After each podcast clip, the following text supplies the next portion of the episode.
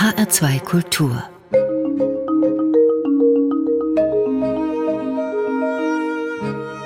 Doppelkopf Heute am Tisch mit Alex Pohl, Schularbeiterin. Gastgeberin ist Andrea Seeger. Alex Pohl, was fangen Sie mit dem Begriff Schularbeiterin an? Schlaflose Nächte, frühe E-Mails, späte E-Mails, Gespräche auf der Straße ein, wo ich sie hier gerade schon sehe. Viele Frankfurterinnen und Frankfurter werden ihren Namen kennen. Als Vorsitzende des Stadtelternbeirates waren Sie zuständig oder haben Sie gesprochen für rund 60.000 Schülerinnen und Schüler. Und deren Eltern. Und deren Eltern. Es ging um Vergabe von Schulplätzen, um marode Gebäude, um verdreckte Toiletten um vieles mehr. Vier Jahre lang standen Sie an der Spitze und dann haben Sie aufgehört. Warum? Weil meine Tochter, meine Jüngste, irgendwann sagte, du kennst alle Schulprobleme Frankfurts, nur meine nicht und in Tränen ausbrach. Und dann dachte ich, okay, jetzt ist, glaube ich, gut. Und ich habe das dann sechs Jahre insgesamt gemacht. Ich finde es immer ein guter Moment, dann auch weiterzugeben. Das ist ein Ehrenamt, muss man immer noch dazu sagen. Und das war dann irgendwann 24 Stunden, sieben Tage die Woche. Was waren denn die drängendsten Themen? Das drängendste Thema war der Umbau Schule. Schule muss sich ändern, Bildung muss sich ändern, Eltern haben sich geändert, die Bedarfe haben sich geändert, aber was sich nicht geändert hat, ist Schule. Und da dran zu rütteln, das ist wie Kratzen im Gefängnis an, der, an meinem Löffel. Man kriegt mal so kleine Splitter raus. Da muss sich ganz dringend was ändern. Da müssen ganz viele mitarbeiten und das immer wieder in Gang zu kriegen und trotzdem aber die Schultoiletten und die zu wenigen Schulplätze in Frankfurt und ähm, zu wenig Lehrer in den Grundschulen. Die Eltern haben sich geändert, aber Schule hat sich nicht geändert. Was muss Schule mehr übernehmen? Schule hat mehr übernommen, aber es ist nicht vereinbart. Also Schule hat schleichend mehr übernommen oder die Eltern haben schleichend abgegeben, wie auch immer man das sehen will. Zu meiner Zeit, ich habe vor 30 Jahren Abitur gemacht, da war man um eins, spätestens um halb zwei zu, zu Hause. Schulessen gab es nicht, Ganztag, da hat überhaupt kein Mensch dran gedacht, hat auch keiner gebraucht. Es war ja einer zu Hause. Und jetzt ist es genau andersrum. Also, wenn dann mal zwei Kinder noch nach Hause gehen, das macht auch keinen Spaß mehr, weil das sind die einzigen, ist keiner da nachmittags, um sich zu verabreden. Also hat sich das, was Schule macht, total geändert. Die Leute, die aber in Schule sind, die haben sich nicht geändert, sind nämlich nur die Lehrer. Die sind immer noch nur für die Bildung zuständig. Aber die Erziehung, die gemacht werden muss, weil die Kinder den ganzen Tag da sind, die über hat eigentlich keiner so wirklich übernommen. Und die Eltern haben die auch nicht offiziell abgegeben. Und darüber streiten wir dann immer wieder. Wenn es dann plötzlich heißt, Essenszeit zusammen, Essmanieren, wer bringt den Kindern die bei, wenn die Kinder nie zu Hause essen? Schule ist nicht mehr Lehrer, Lehrer, Lehrer. Da gehören Schulsozialarbeiter hin, es gehören Pädagogen hin, es gehören FSJler hin. Die Schule muss sich mit dem Stadtteil vernetzen, der Sport muss in die Schule kommen. Die Musik muss in die Schule kommen. Ergotherapeuten, all das, was Kinder betrifft, muss in die Schule kommen. Das findet aber findet statt, aber verabredet und geregelt und überlegt ist das nicht. Das passiert so. Dann heißt es irgendwie im Mai, der Minister sagt, und wieder 20 Schulen in den Ganztag. Und dann sagen die Schulen, ups, ich habe den Raum nicht, ich habe die Mensa nicht. Was mache ich jetzt mit den Kindern? Sie haben sehr viel dafür gearbeitet, sehr viel dafür getan und dann auf Ihre Tochter gehört. Es ist ja keineswegs so, Alex Pool, dass Sie den ganzen Tag in der Hängematte liegen. Äh, könnten Sie das eigentlich am helllichten Tag im Garten liegen, in der Hängematte und in einem Roman lesen? Ich stelle mir das immer total schön vor. Ich weiß es nicht.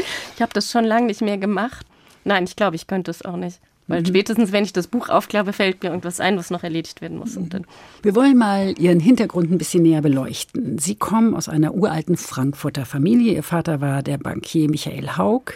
In Ihrer Familie, das haben Sie mal gesagt, waren Ehrenämter immer selbstverständlich. Warum eigentlich? Um der Gesellschaft etwas zurückzugeben? Ja, zurückzugeben. Uns ging es immer gut als Familie. Nein, und in Kriegszeiten ging es dann auch mal nicht so gut. Und da war es einfach so, dass alle zusammengestanden haben und dann wieder gemeinsam was aufgebaut haben. Neben vielem anderen macht es ja auch Spaß und es macht Freude und man kriegt ja auch was zurück und man hat aber auch eine Chance, irgendwas mitzubewegen und mitzubestimmen. Und das anderen zu überlassen, das würde, glaube ich, keinem von uns so, das ist uns nicht in den Schoß gefallen. Sie haben 2015 die Pool Foundation gegründet, zusammen mit Ihrem Mann Oliver. Was war der Grund dafür? Der Grund dafür war, dass mein Mann aufgehört hat, bei seiner Firma gekündigt hat und sich selbstständig gemacht hat. Und wir dachten, es ist ein Moment, innezuhalten, zu überlegen, was haben wir? Wir haben was, was wir abgeben können und das möchten wir irgendwie organisieren und wir möchten das auch so strukturieren, dass das langfristig ist und dass die Kinder da irgendwann dann auch einsteigen und mitmachen können. Und dann haben wir eben eine Stiftung gegründet, auch ein bisschen mit dem Hintergedanken, wir möchten andere gerne anstiften, das auch zu tun. Es braucht gar nicht so einen großen Betrag, um das zu tun. Und dann ist man aber selbstständig und kann Sachen angehen, anstoßen, sich Themen überlegen. Und da haben wir uns jetzt, sind irgendwie inzwischen eine Reihe Themen zusammengekommen und äh, das tut auch uns gut, was zu tun. Sie fördern Kinder und Jugendliche und auch Künstlerinnen und Künstler. Ja, das ist unser aktuelles, neuestes Projekt. Artworks Fra haben wir das genannt. Künstlerinnen, die in Frankfurt oder auch in Frankfurt bleiben möchten nach ihrem Kunsthochschulstudium, die können das oft nicht, weil sie eine Wohnung haben sie in der Regel dann irgendwie sich gefunden, prekär oder nicht prekär. Aber die finden dann, wenn sie aus der Hochschule entlassen worden sind, haben die kein Studio mehr, also einen Ort, wo sie arbeiten müssen. Und dann verlassen sie Frankfurt nach Brüssel, nach Berlin. Auf jeden Fall gehen sie weg. Und das hat uns sehr betrübt, weil wir Freundschaft mit denen geschlossen haben, weil wir das auch gut finden für eine, für eine Gesellschaft, dass da Künstler sind, die auf irgendwas zeigen und sagen, hier läuft was nicht, nicht gut. Und dann haben wir uns überlegt, wie können wir die unterstützen und mit denen gemeinsam haben wir dieses Projekt entwickelt, dass wir ihnen bis zu 50 Prozent ihrer Miete von einem Studio für zwei Jahre finanzieren, damit sie hier bleiben. Und die ersten sechs Stipendiaten sind gerade von einer Jury ausgewählt worden und wir sind sehr stolz und freuen uns, dass das so gekommen ist und äh, hoffen, dass wir nächstes Jahr wieder viele Bewerbungen kriegen, um weitere KünstlerInnen zu unterstützen. Ihr Mann Oliver Pool hat auch mit Wirtschaft zu tun, genauer mit Finanzen und Immobilien. Anfang der 1990er Jahre, bei seinem ersten Job in Frankfurt, soll er sich im Vorbeilaufen in sie verliebt haben. Kurz darauf soll er sie gefragt haben, willst du mich heiraten und vier Kinder mit mir haben? Stimmt das? Das stimmt, ja. Boah, ja, das war nach fünf Wochen beschlossen. Und äh, dann habe ich ihn aber noch sieben Jahre sehr zu einem Ärger hingehalten, weil ich mir gesagt habe, ich möchte meine Ausbildung fertig machen. Und ich bin Juristin von Ausbildung, das dauert. Nach dem ersten Staatsexamen stand er schon da und sagte, jetzt? Ich so, nein, nein, nein, das ist falsch verstanden. Zwei Staatsexamen. Das habe ich dann auch gemacht. Und irgendwie vier Wochen nach meinem zweiten haben wir dann standesamtlich geheiratet. Aber der Mann war sehr zielgerichtet und sehr schnell. Schnell waren wir beide, aber ich hatte, dachte, ich muss erst diese, ich hatte ja, diese ja. fixe Idee, man muss als Frau eine Ausbildung fertig haben. Wie entspannen Sie eigentlich, Alex Pool, und vor allem wann? Jetzt entspanne ich mit dem Hund. Wir haben seit einem Jahr einen Hund, mit dem gehe ich in den Wald und da telefoniere ich dann auch nicht und da ist dann tatsächlich Ruhe. Und wir gehen viel, wenn es irgendwie geht, ins Theater und äh, das ist auch immer gut. Und hören Sie Musik? Ich höre auch Musik sehr gerne sogar. Ja, am liebsten mit meinen Kindern zusammen. Mit Ihren Kindern zusammen? Und genau. Äh, haben Sie denselben Musikgeschmack? Sehr unterschiedlich, aber die drei Lieder, die ich für heute ausgesucht habe, sind mit den Kindern zusammen ausgesucht. Ah, okay. Sie engagieren sich seit 2020 sehr für Suizidprävention bei Kindern und Jugendlichen. Ihr zweitältester Sohn Emil hat sich das Leben genommen. Sie wollen darüber sprechen. Sie wollen dieses Thema aus der Tabuzone holen. Das tun wir gleich. Aber jetzt hören wir tatsächlich erst eine Musik, die Sie sich gewünscht haben, nämlich den Titel So Long and Thanks for All the Fish von Hilary Summer. Den Titelsong von The Hitchhiker's Guide to the Galaxy. Was hat es damit auf sich? Das war der Titel seines Abschiedsbriefs war So Long and Thanks for All the Fish. So interpretieren wir es. Ein Suizid hinterlässt viele Fragen damit, dass er gesagt hat, ich glaube, es gibt noch irgendwo was anderes und da werde ich glücklicher. Und das war für uns tröstlich.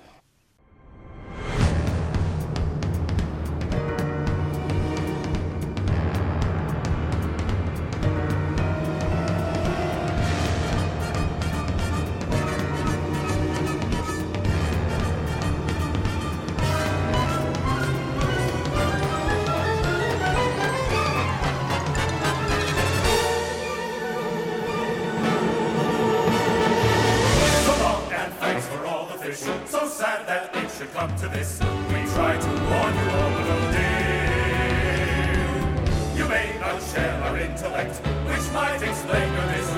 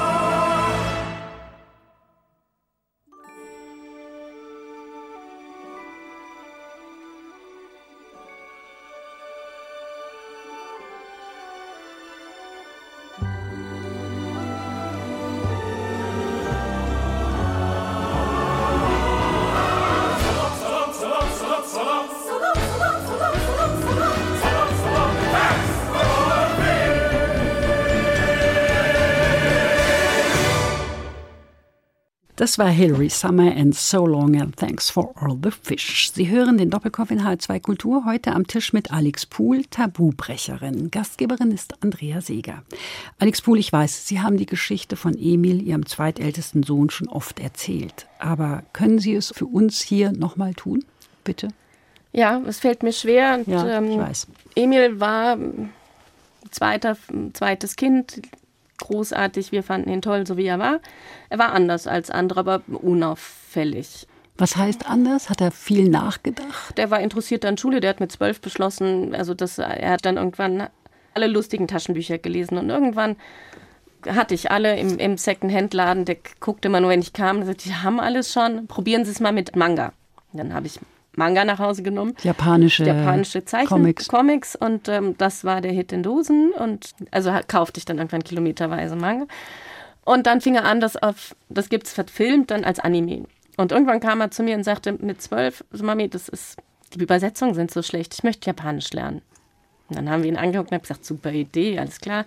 Und wir haben die Regel, man muss eine Sache ein Jahr lang machen, um zu zeigen, dass man es wirklich will. Und haben gesagt, willst du das wirklich? Und dann haben wir ein bisschen gewartet. Und er hat gesagt, ja, ich will das. Und dann hat er angefangen, Japanisch zu lernen und hatte dann mit 15, da gibt es so Niveaustufen, es gibt fünf Niveaustufen und mit Niveaustufe 3 darf man in Japan studieren und die hatte er. Und irgendwann kriegt er mit, dass es in Japan eine internationale Schule gibt, wo man eben mit vielen Japanern, aber auf Englisch Unterricht hat. Und er sagt, da, da möchte ich hin. Und dann haben mein Mann und ich uns natürlich alles überlegt, wie um ihm das auszutreiben. Und ähm, er war aber fest entschlossen, mein Mann ist mit ihm hingefahren und war auch so begeistert von dieser Schule, dass wir gesagt haben, okay, wir machen das. Er ist im August dahin als ein fröhliches, er hatte ganz lange Haare, die hat er sich wachsen lassen. Er war in so manchen Sachen war er anders als andere, aber er war ein gesundes, lebensfrohes Kind.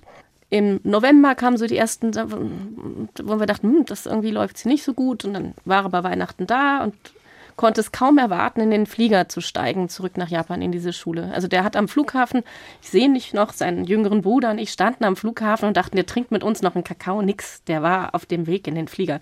Zwei Wochen später kam der erste Anruf, Mami, das ist alles so grau hier und was macht man als Mutter natürlich völlig panisch? Was brauchst du? Soll ich kommen? Was willst du Schule wechseln? Also wir machen alles. Nee, nee, ich krieg das hin. Zehn Tage später rief die Schule an, um uns zu sagen, Ihr Sohn hat äh, Suizidwünsche geäußert, bitte abholen. Und dann eine Woche später war er dann zu Hause und war tatsächlich, dem ging es echt schlecht. Und dann haben wir einen Therapeuten gesucht, dann ist er regelmäßig in Therapie gegangen. Wie wir jetzt wissen, der hat ihn nicht geknackt. Emil war eben sehr intelligent, der hatte sich das alles angelesen, der hat diesen Therapeuten immer in Gespräche über seine Themen verwickelt. Man fragt ihn, wie geht's und war in zwei Minuten bei, muss, man Drogen legalisieren oder den Einfluss von Bob Marley auf die Weltmusik. Am Tag vor Grünen Donnerstag kam er nachmittags auf mich zu und sagte, du Mami, nächste Woche Donnerstag nehme ich mir das Leben im Wald, nur dass du Bescheid weißt. Das Gespräch äh, habe ich dann irgendwie abgebunden und bin sofort zu meinem Mann und habe gesagt, das habe ich ja gerade gesagt, was machen wir jetzt? Und dann haben wir gedacht, okay, wir haben jetzt eine Nacht Zeit, die nehmen wir uns jetzt. Äh, haben Therapeuten äh, uns mit Freunden, mit Ärzten besprochen. Die haben gesagt, der muss auf die Akutstation in der Kinder- und Jugendpsychiatrie. Das haben wir dann am nächsten Tag auch gemacht. Es kamen noch furchtbare Tage, aber der war schon auch ziemlich furchtbar. Man gibt da sein Kind in fremde Hände, ist dann auch echt außen vor. Corona hat die Sache nicht leichter gemacht. Da ist die Tür zu. Man sitzt auf einer gelben Bank vor dieser Tür in der Akutstation. Hörerinnen und Hörer, die ihre Kinder mal hingegeben haben, wissen sofort, wovon ich spreche. Jeder weiß sofort gelbe Bank und dann kommen diese ganzen Gefühle hoch. Also haben wir unser Kind da abgegeben. In der Hoffnung, dass es da Hilfe kriegt. Dort wurde dann auch schnell festgestellt, dass man vermutet, dass er am Asperger-Syndrom, also eine Form von Autismus, eine leichtere Form. Eine leichte Autismus. Form von Autismus und jetzt leidet und er hat, glaube ich, nicht drunter gelitten konnte damit gut umgehen. Nach fünf Wochen hieß es, ihr Kind ist geheilt, ist nicht mehr suizidal. Und dann hat, haben sie Emil nochmal gefragt, bist du suizidal? Nein, ich bin nicht mehr suizidal. Der hatte sehr schnell verstanden, wie das da läuft. Hatte da tatsächlich, glaube ich, Freunde gefunden, oder zumindest mal Menschen, die gleich dachten wie er, ähm, die auch Experten waren auf ihren Themen. Die haben sich da alle hm, fit gemacht gegenseitig. Und als er alles wusste, was er brauchte und als die dann auch so nach und nach entlassen wurden, hat er gesagt, du musst hier jetzt auch nicht mehr rumhängen komm nach Hause. Und dann haben wir in der Klinik gefragt, und jetzt? Und haben gesagt, naja, dann rufen Sie, gucken Sie mal am Telefonbuch, der braucht einen Therapeuten, gucken Sie mal, viel Spaß. Dann haben wir im Telefonbuch geguckt, der hat aber wollte, also Emil wollte dann auch nicht mehr therapiert werden, sagte uns immer, mir geht's jetzt besser. Hat dann irgendwann Anfang Juni auch gesagt, so, ich will nicht mehr nach Japan zurück. Das hat er uns bis dahin immer gesagt. Ich bleibe jetzt hier, ich möchte Chemie-Leistungskurs nehmen. Fragt auch schon mal in der Schule nach, was ich jetzt nachlernen muss. Fing dann an, so seine Freunde abzutelefonieren. Im Rückblick wissen wir, dass das alles Abschiede waren. Wir haben immer gedacht, wenn es dem besser geht, passen wir auf.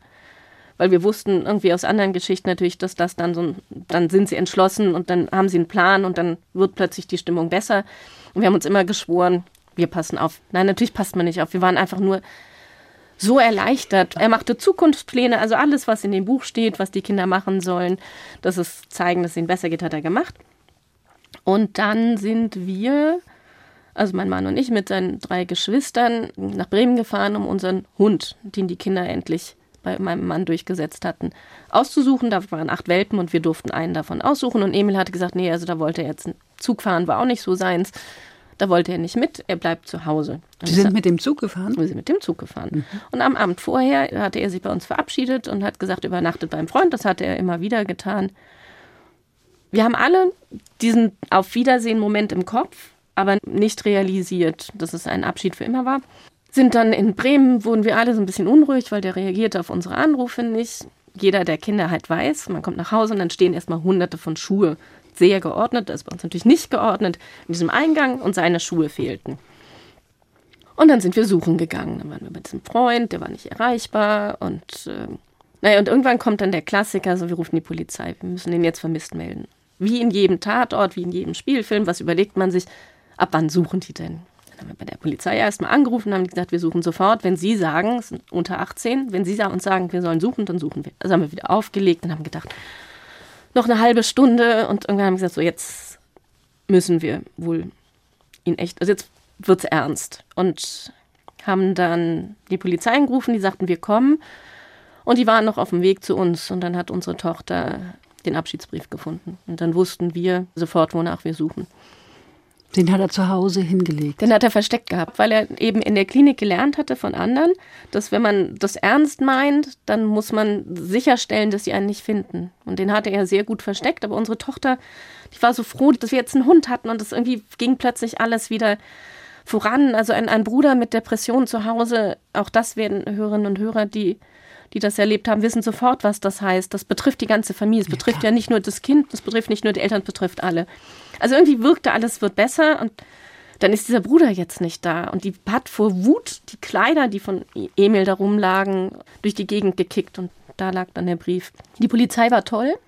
Die haben uns sehr unterstützt, ab Montagmorgen bei der Mordkommission angesiedelt. Das kennen wir nur aus dem Fernsehen. Kennen wir nur aus dem Fernsehen. Wir kennen sie jetzt in Real. Gekriegt haben wir dann eine Ansprechpartnerin bekommen, die großartig war, die wirklich unser Fixpunkt war in diesem Ganzen, was dann auf über uns hereinbrach.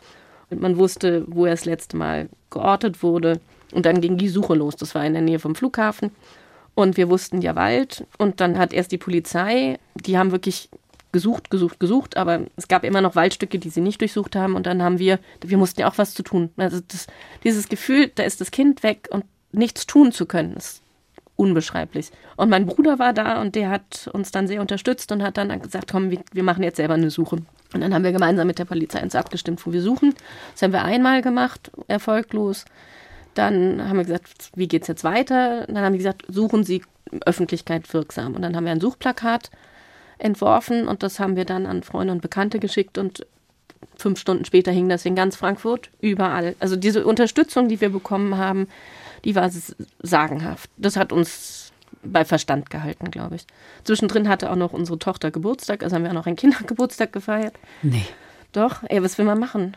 Leben geht weiter. Leben geht weiter. Und also haben wir noch Kindergeburtstag gefeiert, haben dann am Samstag nochmal mit über 400 Menschen, Bekannte, Unbekannte aus ganz Deutschland angereist, nochmal ein Waldstück durchsucht.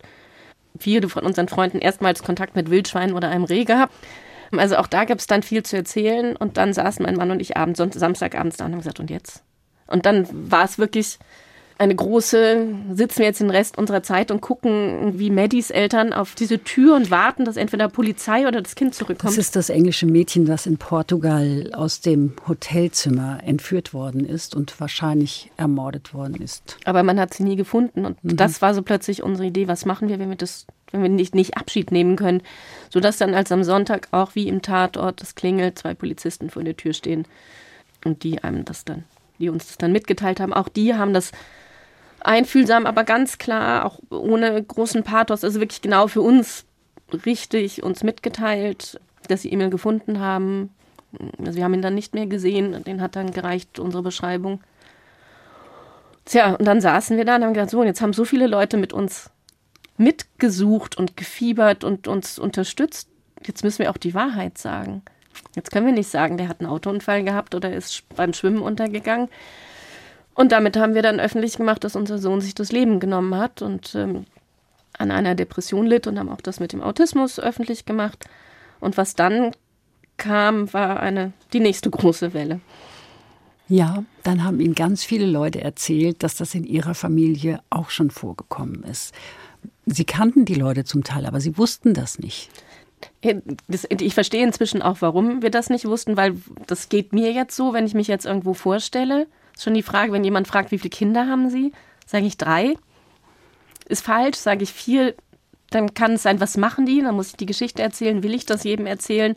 Also deswegen fange ich an zu verstehen, warum ich Freunde habe, die ich seit 20 Jahren kenne und die nie erzählt haben, dass sie ihre Mutter gefunden haben oder der Vater oder der Bruder Suizid begangen hat. Und es waren auch viele dabei, die sagten, wir haben das seit 20 Jahren nicht erzählt oder auch jemand, der gesagt hat, ich habe es überhaupt noch nie erzählt. Weil bei uns wurde das in der Familie, der wurde einfach nicht mehr drüber gesprochen. Ist es ein Thema, was man nicht zugeben will, weil es etwas Negatives ist, weil der Lack dann ab ist oder warum ist das so? Oder weil es so weh tut? Ich glaube, es ist von allem, es ist von allem alles. Gerade letztes Wochenende waren wir eingeladen, also wir saßen da zu viert am Tisch und dann habe ich dann über Emil geredet und dann musste ich den anderen ja erklären, worüber ich spreche. Und habe gesagt, naja, mein Sohn hat sich letzten Sommer das Leben genommen. Die waren den Rest des Abends zu nichts mehr zu gebrauchen. Die wussten weder, was sie noch sagen sollten, noch wie sie mit mir umgehen sollten. Also wir finden, wir sind wieder, also versuchen irgendwie so normal weiterzuleben, so wie das geht. Wir versuchen drüber zu reden, aber nicht nur. Das ist das eine, also das ist der Gegenüber. Das andere ist, ich glaube, bei vielen ist dieses Tabu ein Suizid. Oh Gott, das haben wir auch erlebt, dass Menschen uns ganz anders angeguckt haben. Wie konnten die das nicht verhindern? Wie kann man so doof sein? Wie kann einem das passieren? Also ich glaube, der Lack ist ab. Also man ist nicht mehr die perfekte Familie. Trauer ist in dieser Gesellschaft, wird unter den Tisch gewischt. Ich glaube, da kommt ganz viel zusammen. Aber man, man will natürlich auch nicht dauernd drüber reden. Deswegen mal gucken, ob ich in drei Jahren noch so jedem irgendwie im dritten Satz sage, hey, was ich euch noch nicht erzählt habe, oder ob das dann auch irgendwann weniger wird. Also was ich auch feststelle, ist, dass Menschen mit Tod und Trauer nicht umgehen können oder schlecht umgehen können, die meisten Menschen. Es gibt Menschen, die wechseln die Straßenseite, weil sie denken, na, ich gehe der Situation lieber aus dem Weg. Das sind ja keine bösen Menschen, das sind Menschen, die unsicher sind, die nicht wissen, wie gehe ich damit um. Kann man eigentlich viel falsch machen? Unsere Erfahrung nach, das Einzige, was man falsch machen kann, ist nichts machen. Ich glaube, wir haben über 900 Briefe bekommen, die ich auch alle einzeln per Hand beantwortet habe, weil uns das so gerührt hat und weil wir einfach dieses sich hinsetzen und dann, was verschreibt man zu einem Tod von einem Kind und dann auch noch einem Freitod, das ist schwierig. Es kommen jetzt immer noch Briefe, immer mal wieder einzelne. Einmal alle zwei, drei Wochen kommt immer ein, noch mal einer. Und ich treffe jetzt natürlich auch nach Corona Leute, die ich zum ersten Mal sehe und die sagen, ich weiß gar nicht, was sie sagen sollen. Wir sagen, ja, es reicht. Ähm, wir wissen euch an unserer Seite, aber eben dieses Kondolenzschreiben und Kondolieren hat einen Sinn. Und das ist eine Tradition, die, wo ich nur allen sagen kann, macht's. Nein, man stört niemanden. Wir haben die Briefe alle aufgehoben und es gibt auch immer mal wieder Tage, wo ich reingucke, weil, weil es hilft. Und vor allen Dingen, eben, wenn dann jemand schreibt, ich erinnere euren Sohn oder ich habe ihn mal gesehen, das, das, das war wunderschön. Das war ein Geschenk an uns.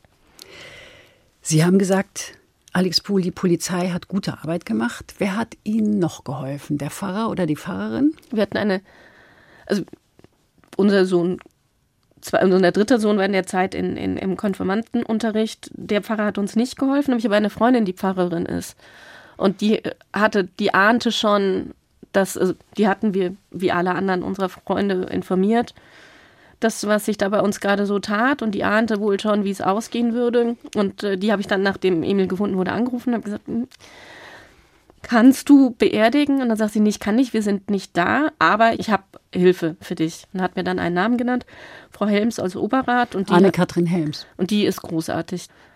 Und die war dann zweimal, also einmal zum Gespräch da und hat hinterher gesagt, so, und jetzt ist an Ihnen zu entscheiden, ob Sie mit mir weiterarbeiten wollen oder nicht. Und das fand ich schon allein dieses, dass mir jemand die Möglichkeit gibt zu sagen, nee, irgendwie Passt nicht. Passt nicht. Auf die Idee wäre ich gar nicht gekommen, weil ich hätte mich dann furchtbar nicht getraut zu sagen, aber das passte 100 Prozent. Und dann haben wir mit ihr gemeinsam ein Gespräch geführt mit unseren Kindern und da hat sie irgendwie eine Frage gestellt und plötzlich explodierte es bei den Kindern und es kamen ganz viele Emotionen raus und das war so wichtig, dass die rauskamen und da hat sie wunderbar durchmoderiert und unterstützt und dann eine im strömenden Regen eine wunderbare Trauerfeier zelebriert.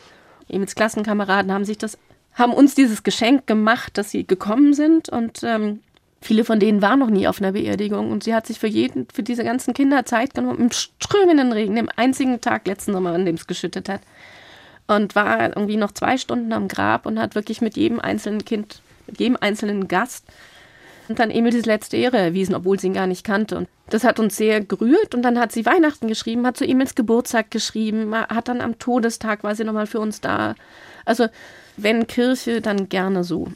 Alex Pohl, Sie haben gemeinsam mit einer Lehrerin, mit Judith Jung von der Max-Planck-Schule in Rüsselsheim ein Programm entwickelt zur Suizidprävention an Schulen.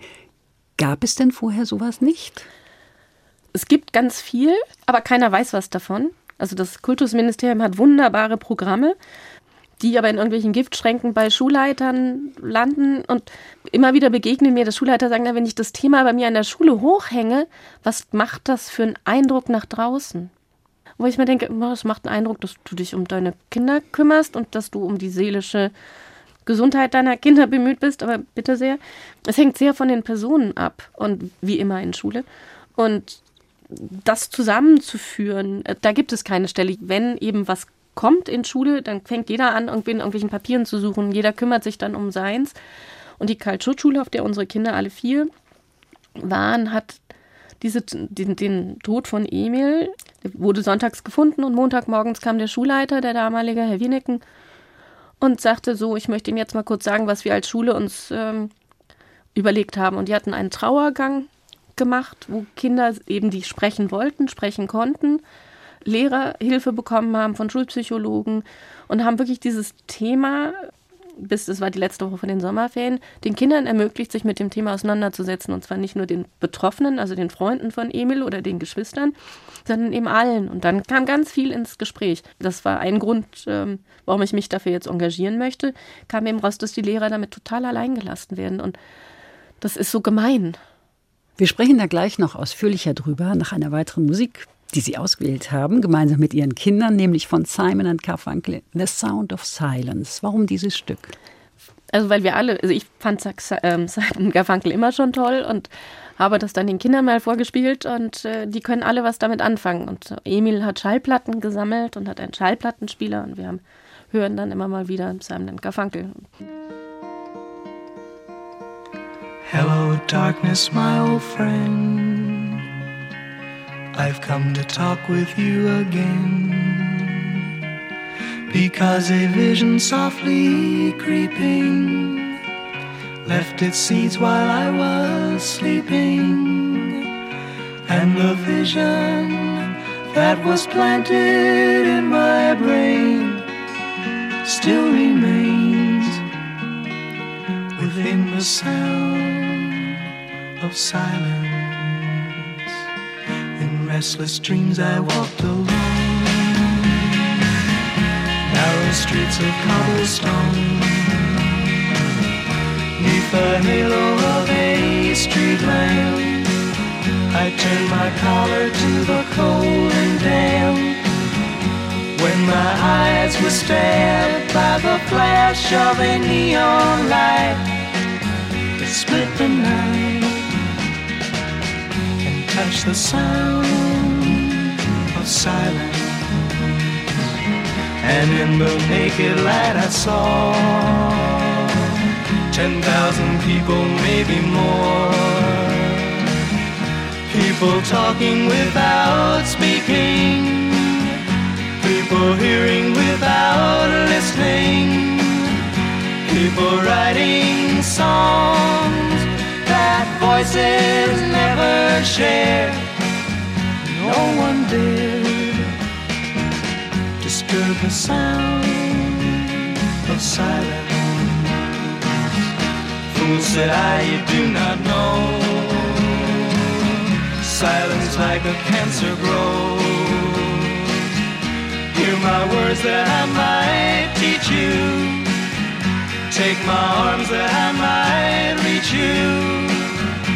But my words, like silent raindrops, fell.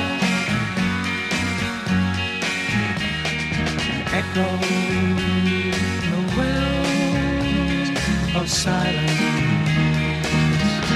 And the people bowed and prayed to the neon god they made. And the sign flashed out its warning in the words that it was forming. And the sign said the words of the prophets are written on the subway walls, the tenement halls, whispered the sounds of silence.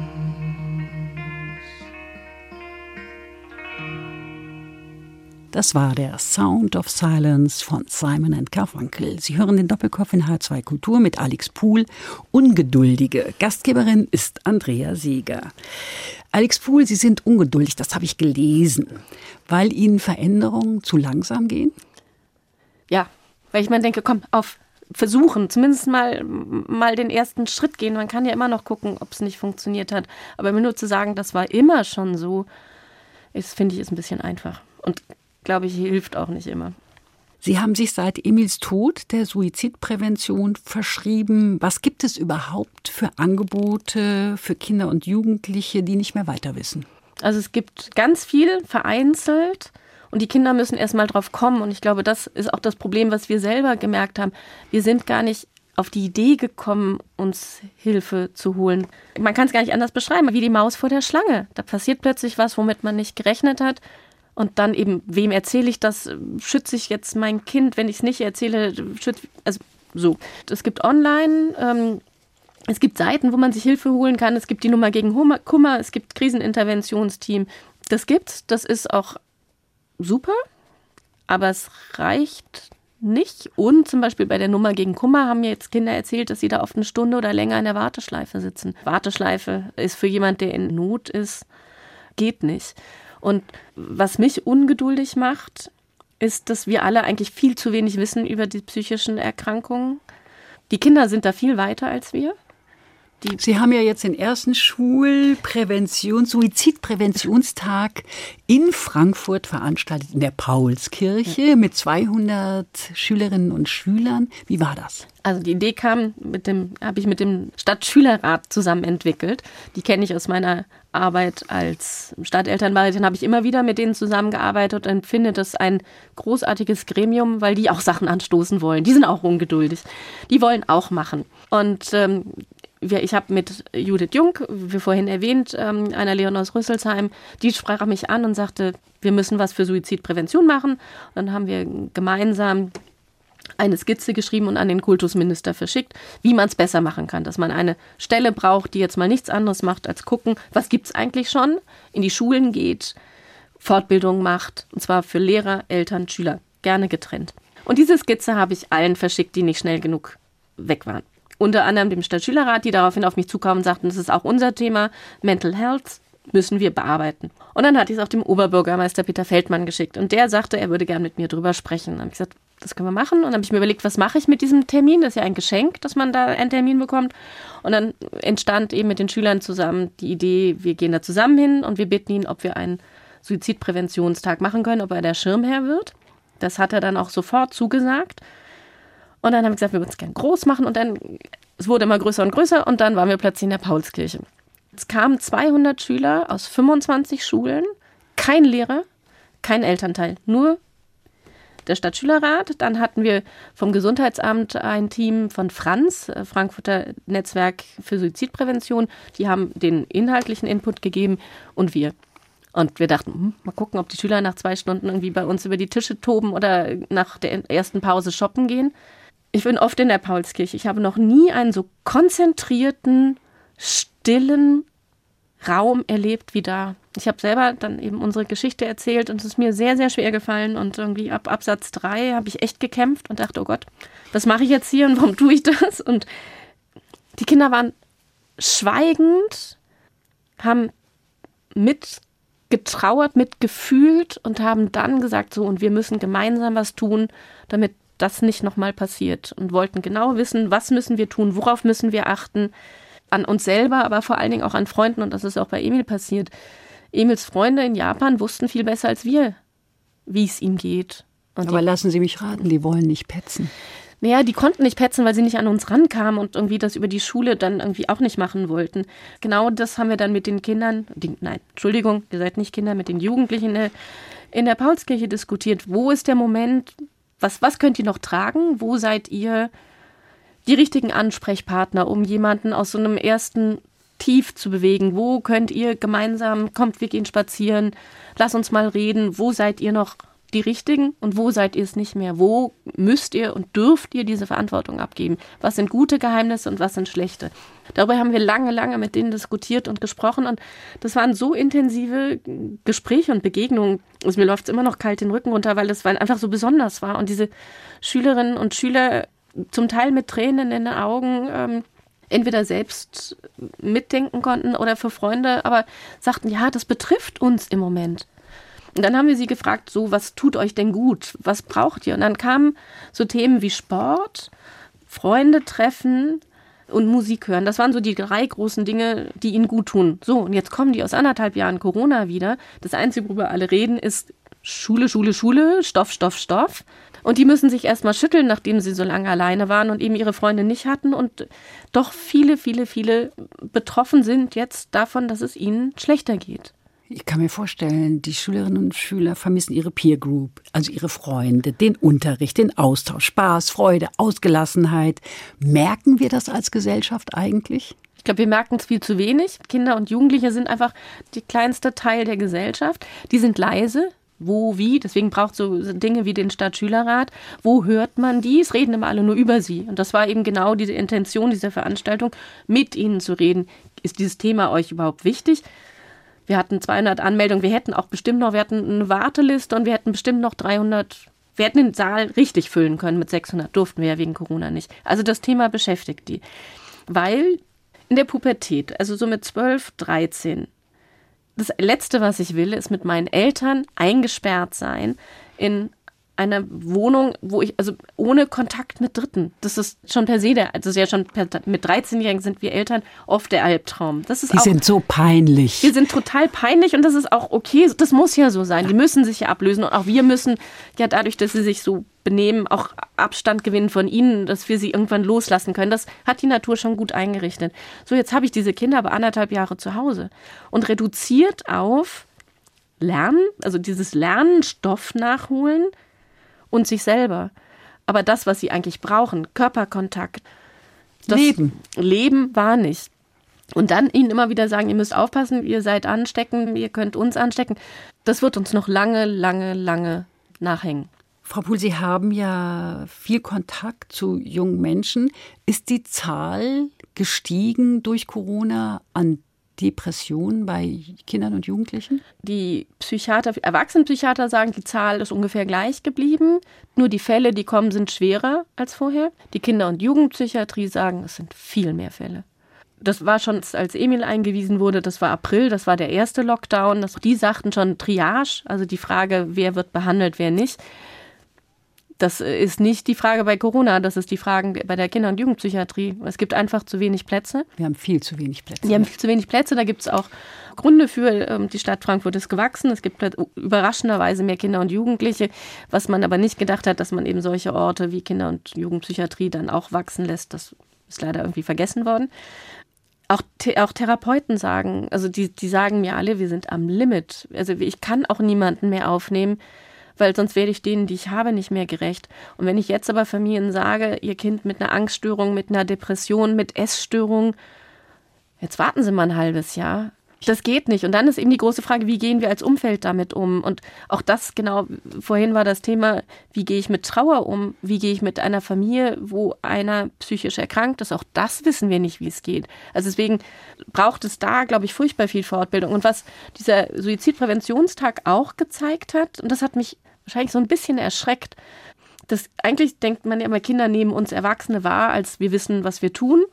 Das tun die Kinder schon auf dem, bei dem Thema Digitalisierung, Computer, IT nicht mehr, weil sie merken, wir haben viele Ältere, wenn man sagt, man rechne man, richte mal eine E-Mail-Adresse ein oder überhaupt noch E-Mail benutzen, das ist schon hm. aus Kindersicht sehr oldschool. Jetzt merken sie aber, dass eben auf einem weiteren, für sie wichtigen Thema wir Eltern eigentlich keine Ansprechpartner sind und auch nicht wissen, was es tun ist, nämlich diese mentale Gesundheit. Und das kam ganz, ganz viel, die Bitte, bildet unsere Eltern vor, die Eltern nehmen uns nicht ernst auch Lehrer nehmen das nicht ernst. Das heißt, komm, stell dich nicht so an, depressive Phase. So gehen wir ja auch miteinander um. Burnout hat ja lange gebraucht, bis man das so ein bisschen irgendwie okay war, ein Burnout, aber trotzdem sagen ja alle, ich stell dich nicht so an.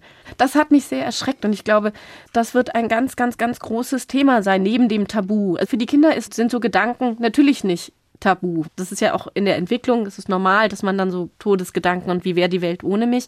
Deswegen sind, ist denen das ja sehr vertraut, das ist denen nah und ja, wir klar. Erwachsenen machen es zum Tabu und das nehmen sie uns übel. Ja, ich habe früher immer geträumt, ich werde beerdigt und dann stehen meine Eltern da, das haben sie dann davon. Genau, ich glaube, den Traum hatte wahrscheinlich fast jeder. ähm, deswegen ist das für die Kinder überhaupt kein Tabu. Aber sie merken es bei uns, sie merken, dass man dann, die, sie merken ja sofort Körpersprache, man versteift und dann merken die schon, okay, da wollen sie nicht drüber reden. Und das erleben sie in der Schule auch. Das heißt, es gibt eigentlich niemanden, den sie als kompetent empfinden, der mit ihnen darüber redet. Und das müssen wir dringend, dringend ändern. Okay, wie ändern wir das? Punkt eins ist, in Schule rein müssen Menschen wie Sozialpädagogen, eine Schulkrankenschwester, Menschen, die nicht war jetzt nicht gegendert, also Schulkrankenpfleger und Schwester. Ähm, ähm, Menschen, die nichts mit Note zu tun haben, die nicht mit der Beurteilung. Schule geht den ganzen Tag über Beurteilung, über Noten. Wenn du jetzt nicht aufpasst, dann kriegst du eine schlechte Note. Warum soll ich mich den Menschen öffnen, die dann hinterher immer doch im Hinterkopf haben, oh, da war einer schwach, also gehe ich nicht zu denen. Das heißt, es braucht in Schule noch eine zweite Ebene. Es braucht diese Betreuungs-Erziehungsebene. Ja, eine heißt, emotionale Ebene vor allen Dingen auch. Genau. Also ich kann mich anvertrauen mit meinem Problem, was ich habe. Genau. Also das heißt, das wäre das Allereinfachste. Jede Schule, und es hat tatsächlich nicht jede Schule einen Schulsozialarbeiter. Und diese Schulsozialarbeiter, wir haben damals, als wir an der Schule hieß es, wir kriegen einen, dann haben wir uns überlegt, der soll Berufsberatung machen. Und, aber wir hatten ganz viele tolle Ideen. Nein, das Einzige, was der macht, ist mit Schülern reden. Und dann vielleicht mit den Eltern oder mit den Lehrern, um da ein, ein Verständnis zu finden. Das ist das Erste. Das Zweite ist, es braucht aus unserer Sicht eine Stelle, die nichts anderes macht, eine Koordinierungsstelle, zu gucken, was gibt es eigentlich in jeder Stadt schon. Das zusammenzuführen, das in die Schulen zu bringen und dann Fortbildung zu machen für die Eltern. Mhm. Und aber auch Fortbildung für Lehrer. Und wieder so, also diese eine Forderung auch von den Schülern lustigerweise, die sagten, wir möchten gerne einmal im Jahr einen, so einen Präventionstag. Also es ist ja wie Erste Hilfe. Wenn ich Sie heute frage, wie geht das mit der Ersten Hilfe beim Auto? Und ähm, dann gucken Sie mich an und sagen, uh, uh, Also als was? ich den Führerschein gemacht habe, musste ich so einen Schein machen. Genau, aber auch das muss man ja immer wieder wiederholen. Das müssen Lehrer alle fünf Jahre wiederholen. Eigentlich muss man auch eben so, so mentale Gesundheit, Suizidprävention, also Suizidprävention ist eigentlich nichts anderes als passt auf eure mentale Gesundheit auf. Sie sind eine gute Netzwerkerin, Alex Pool. Das sagt man Ihnen nach. Finden Sie immer Gehör? Immer, also nicht, nicht so oft, wie ich es gerne hätte, aber ich wahrscheinlich bin ich dann doch ganz erfolgreich, weil beim Kultusminister waren wir schon. Bei der Kultusministerkonferenz zu meinem Ärger bin ich nicht so erfolgreich gewesen. Okay, Sie waren beim Kultusminister, ja. dem hessischen, dem Herrn Lorz. Ja. Folgen daraus auch Taten? Da folgen zumindest jetzt mal weitere Gespräche. Auch das könnte natürlich aus meiner Sicht alles viel schneller gehen. Und dann kommt immer wieder das, äh, das Lieblingswort von allen äh, Ressourcen, Ressource fehlt. Da versuchen wir äh, weiter dran zu arbeiten. Was, was gut war, das, bei, bei Professor Lords, der hat ein Problembewusstsein und er wusste sofort, was wir wollen. Und der hat auch, glaube ich, verstanden, dass so viel schon da ist, aber es noch nicht in der Schule ankommt und wie wir das jetzt mehr in Schulen kriegen. Da werden wir weiter unterstützen, dass das schneller geht.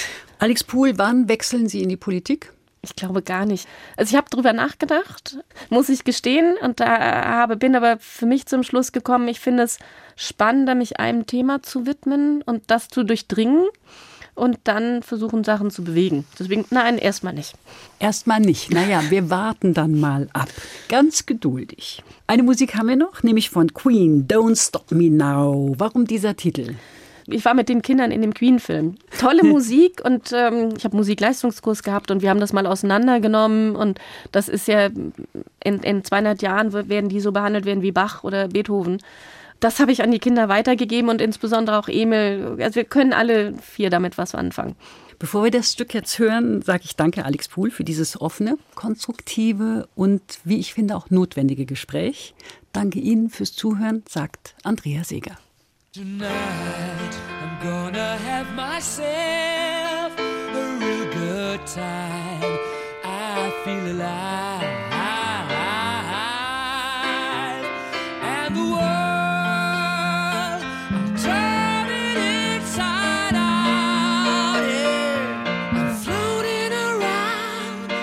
a good time. I'm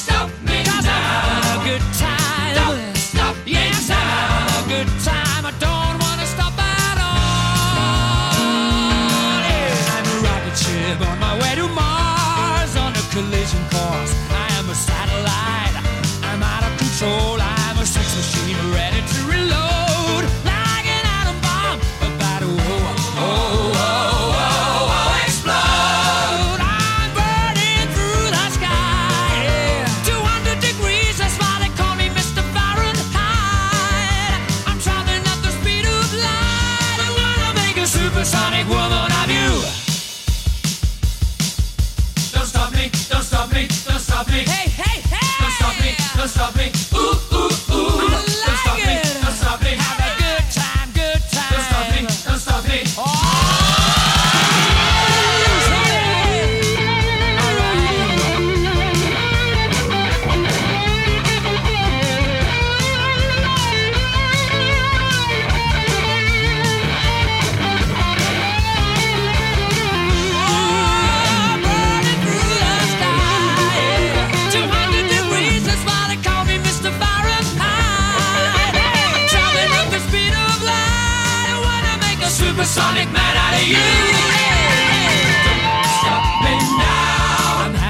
a good time.